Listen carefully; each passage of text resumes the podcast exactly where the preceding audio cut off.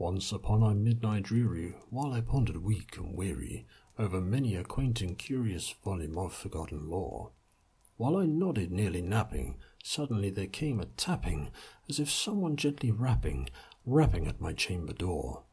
"'Tis some visitor," I muttered, "tapping at my chamber door. Only this and nothing more." Ah, distinctly I remember it was in the bleak December, and each separate dying ember wrought its ghost upon the floor. Eagerly I wished the morrow, vainly I had sought to borrow from the books a of sorrow, sorrow for the lost Lenore, for the rare and radiant maiden who the angels name Lenore, nameless here forevermore. And the silken, sad, uncertain rustling of each purple curtain thrilled me, filled me with fantastic terrors never felt before. So that now, to still my beating of my heart, I stood repeating, "'Tis some visitor entreating entrance at my chamber door. Some late visitor entreating entrance at my chamber door. This is it, and nothing more. Sir, I said, or madam, truly your forgiveness I implore, but the fact I was napping, and so gently you came rapping, and so faintly you came tapping, tapping at my chamber door, that I scarce was sure I heard you. Here I opened wide the door. Darkness there, and nothing more. Deep into darkness peering, long I stood there, wondering, fearing, doubting, dreaming dreams no mortal ever dared to dream before. But the silence was unbroken, and the stillness gave no token, and the only word there spoken was the whispered word, Lenore. This I whispered, and an echo murmured back the word, Lenore. Nearly this, and nothing more. Back into the chamber turning, all my soul within me burning. Soon again I heard a tapping somewhat louder than before. Surely, I said, surely that, that is something at my window lattice. Let me see, then, what thereat is, and this mystery explore.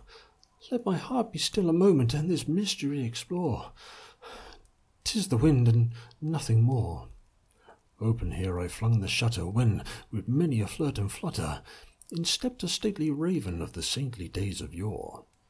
Not least obeisance made he, not a minute stopped or stayed he, but with mine of lord or lady perched above my chamber door, perched upon a bust of Pallas just above my chamber door, perched and sat and nothing more.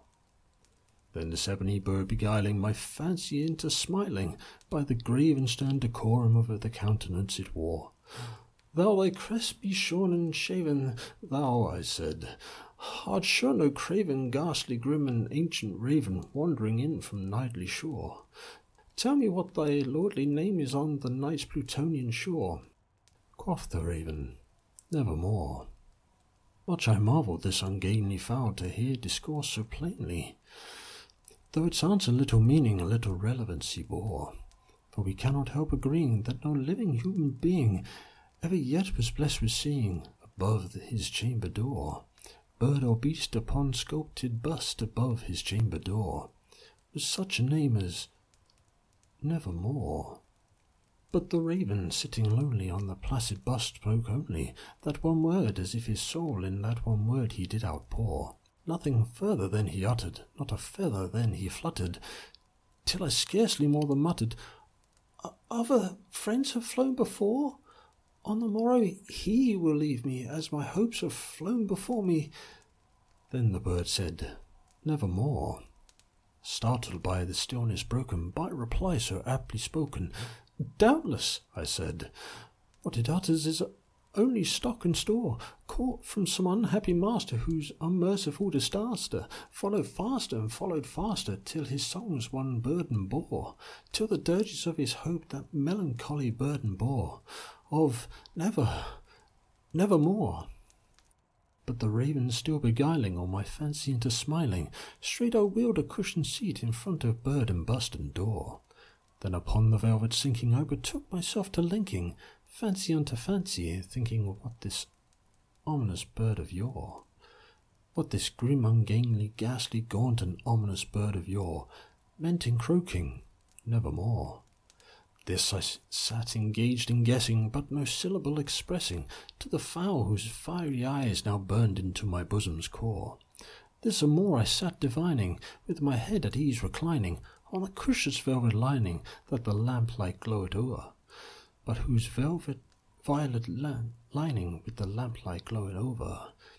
She shall press, ah, nevermore.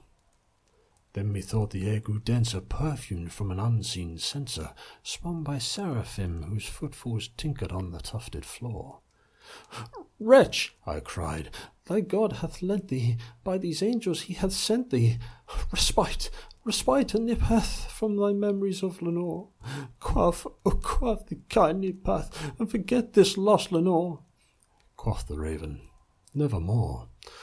Prophet, I said, thing of evil, prophet still, if, if bird or devil, whether tempter sent or whether tempest tossed thee here ashore, desolate, yet all undaunted on this desert land enchanted, on his home by horror haunted, tell me truly, I implore, is there, is there balm in Gilead? Tell me, tell me, I implore.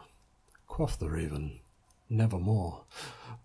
Prophet, I said, thing of evil, prophet still, if bird or devil, by that heaven that bends above us, by the God we both adore.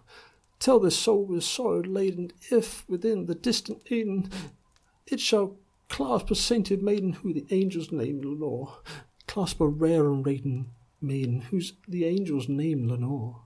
Quoth the raven, Nevermore. Be that word our sign of parting, bird or fiend, I shrieked up, starting.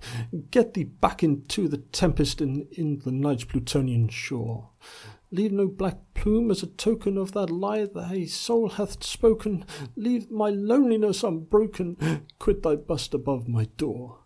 Take thy beak out my heart and thy form off my door. Quoth the raven, Nevermore.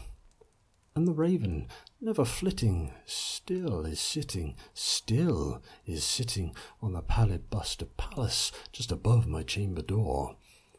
And his eyes have all the seeming of a demon's that is dreaming, and the lamplight o'er him streaming throws his shadow on the floor. And my soul from out that shadow that lies floating on the floor shall be lifted nevermore.